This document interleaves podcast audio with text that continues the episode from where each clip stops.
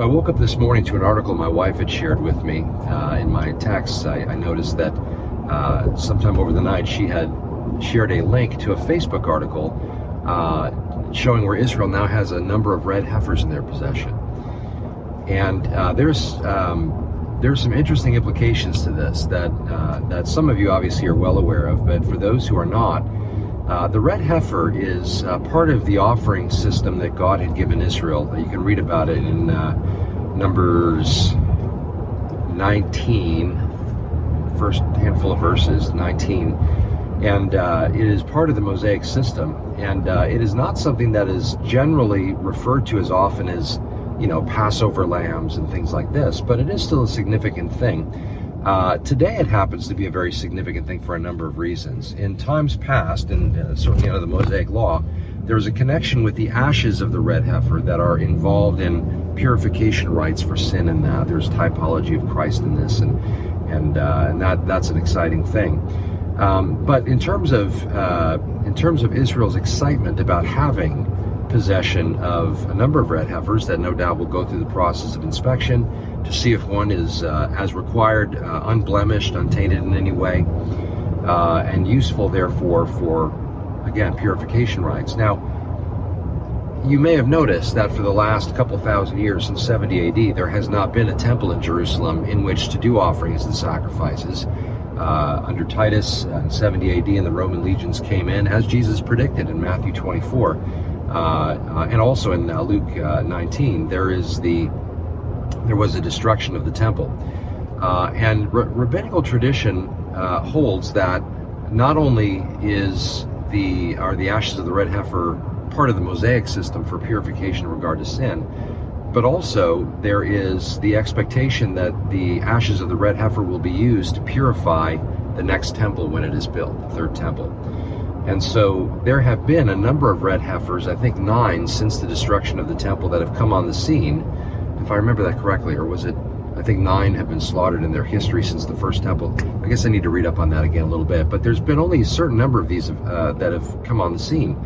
Uh, each time a new one comes on the scene, there's always, you know, a, fervor that surrounds it because they're, they're seen as being directly in connection with the possibility of building their third temple.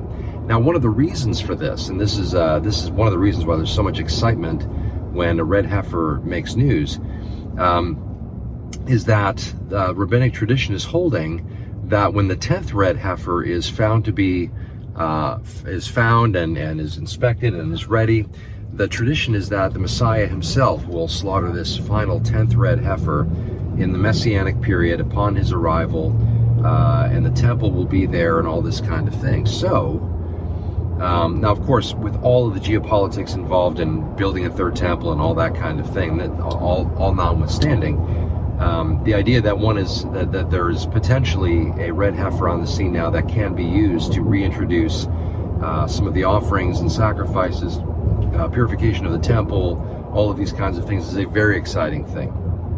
Um, if no, if for no other reason, then it just it, it increases this messianic fervor among the Jewish people. Now, I also wanted to uh, mention too that uh, my wife had actually sent me two of these uh, articles. The second one was a sort of an on the street, a man on the street interview, uh, which I think took place in Israel. But a guy with a microphone asking folks, "What would it mean to you if the temple, the third temple, was built? What if it was, it was built today? What, how would that change your life and that kind of thing? You know, what would be the significance?" And um, I found it fascinating that, you know, for some, there was, you know, some of somewhat what you would imagine to be kind of an orthodox response to that. It's like, oh, we can, you know, worship again and all this kind of thing, and the world will see the true God and everything. Um, but there was a, a large number of folks that were interviewed. I mean, there was a, hundreds, but of the, you know, dozen or so people, I think, or 15 people that they interviewed, a pretty fair number of those, about half as I recall, um, you know, spoke about the temple as being a place for people of all faiths and religions to come and to worship their God, because after all, we're all, you know, as they would go on to say, many of them, uh, you know, we're all worshiping the same God, just different names and different words and terminology, but it's all the same God, and the temple becomes now a place where we can all gather together and worship God, uh, you know, and pray to Him and all that kind of thing, regardless of your religious connection. Um, and that, of course, is very telling in regard to the the the the condition, the the mental and spiritual state of the people of Israel. Um, when the temple is finally built, and it will be built, Paul talks about, uh, you know, in, in uh, Second Thessalonians chapter two, that the man of sin, the son of perdition, will go into the temple of God and declare himself to be God and demand to be worshipped above all that is called God. Uh, so we know there will be a temple. When Jesus himself spoke of this in Matthew 24 15, he speaks of the abomination of desolation spoken of by Daniel the prophet standing in the holy place. Um, and so there is a very clear understanding that, that this temple will come to be. Uh, there are very significant and obvious reasons why um, uh, why the um, Antiochus Epiphanes desecrating the temple in 165 BC uh, did not fit the bill, did not fit the qualifications for what Jesus was talking about, because first and foremost, Jesus spoke about it after Antiochus Epiphanes. Uh, the second uh, uh, event that is generally pointed to as, as being a potential fulfillment of those words is, is the destruction of the temple in 70 AD under Titus Vespasian. Uh, but no image was set up in the holy place. And of course, when you read Revelation 13, you realize it's not just that there's a temple and a holy place and an abomination of desolation standing in the holy place. But in the Revelation, John also says, in connection with that abomination, there's also a mark of the beast, there is a false prophet on the scene, uh, the image is not just standing in the holy place, but it, it, life is breathed into it. And so there's a lot that goes on around this idea.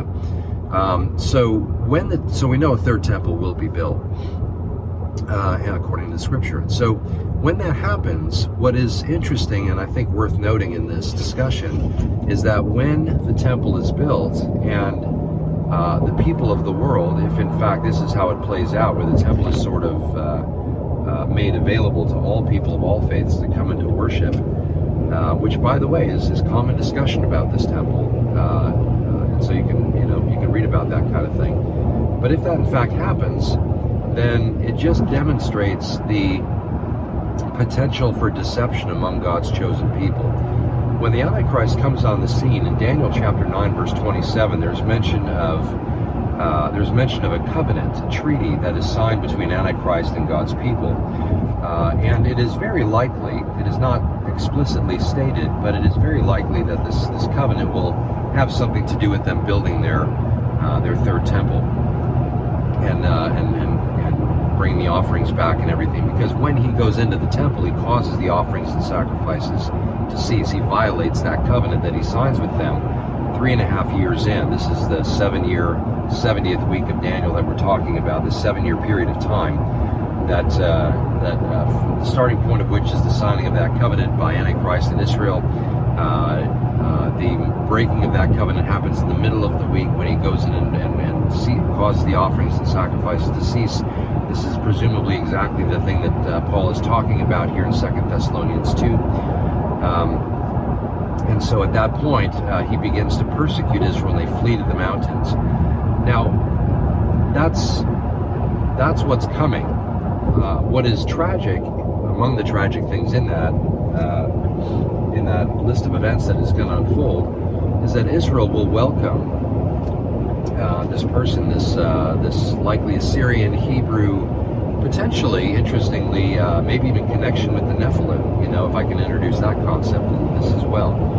Um, being uh, somebody that Israel receives and embraces. Jesus sort of made reference to this when he said, You know, I've come in my Father's name and, and you don't receive me, but one will come in his own name and him you will receive. Uh, making a sort of uh, reference to the Antichrist that will come one day, I believe. When they receive him, they will be glad and celebrating and worshiping once again. And, and uh, matter of fact, today, if you ask, uh, you know, an Israeli, like, how will you know Messiah has come? one of the common answers you'll get is that uh, they will say that he will allow them to build their temple. And so these are significant times to be paying attention to. Now, again, there have been other red heifers that have come along and nothing has come of it. Um, I don't know whether it's been because they found a blemish or it just, you know, um, they couldn't, they weren't ready to build the temple, whatever the reason was. But one of these times, it's, it's entirely possible that this will have something to do with them building the temple. They are expecting to utilize the ashes of the red heifer to purify it as part of the ceremonial rites and purifying the temple and preparing it for use. Uh, on top of, of course, the as Numbers describes in regards to you know purification for sin and that kind of thing. And so, so it's worthwhile to pay attention to some of this and just be aware of what's going on in this regard because there will be a push among many uh, who want to see a third temple built to really capitalize on this opportunity. And so just watch the news. Link in there so you can see sort of some of the early discussions now they have one.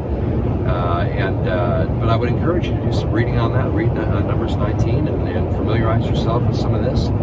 But uh, it's exciting times. Just another reminder of how things are uh, moving in the direction of fulfilling that which the scriptures say will happen in the last days. So I just wanted to take a minute and share that. Thanks to my wife for bringing those to my attention this morning. And I'm on my way to a men's breakfast right now with some of the guys, and no doubt this will be a topic of discussion.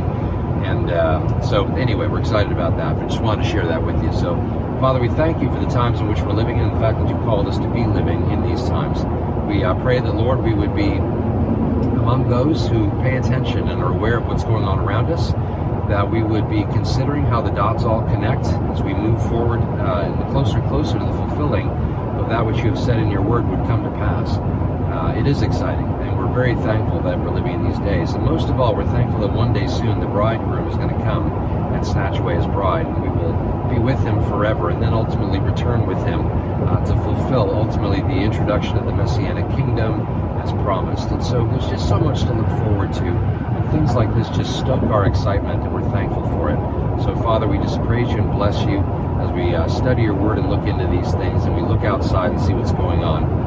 Uh, we do pray that we would be excited, that we would be longing and looking very much forward to seeing Jesus. So thank you for this,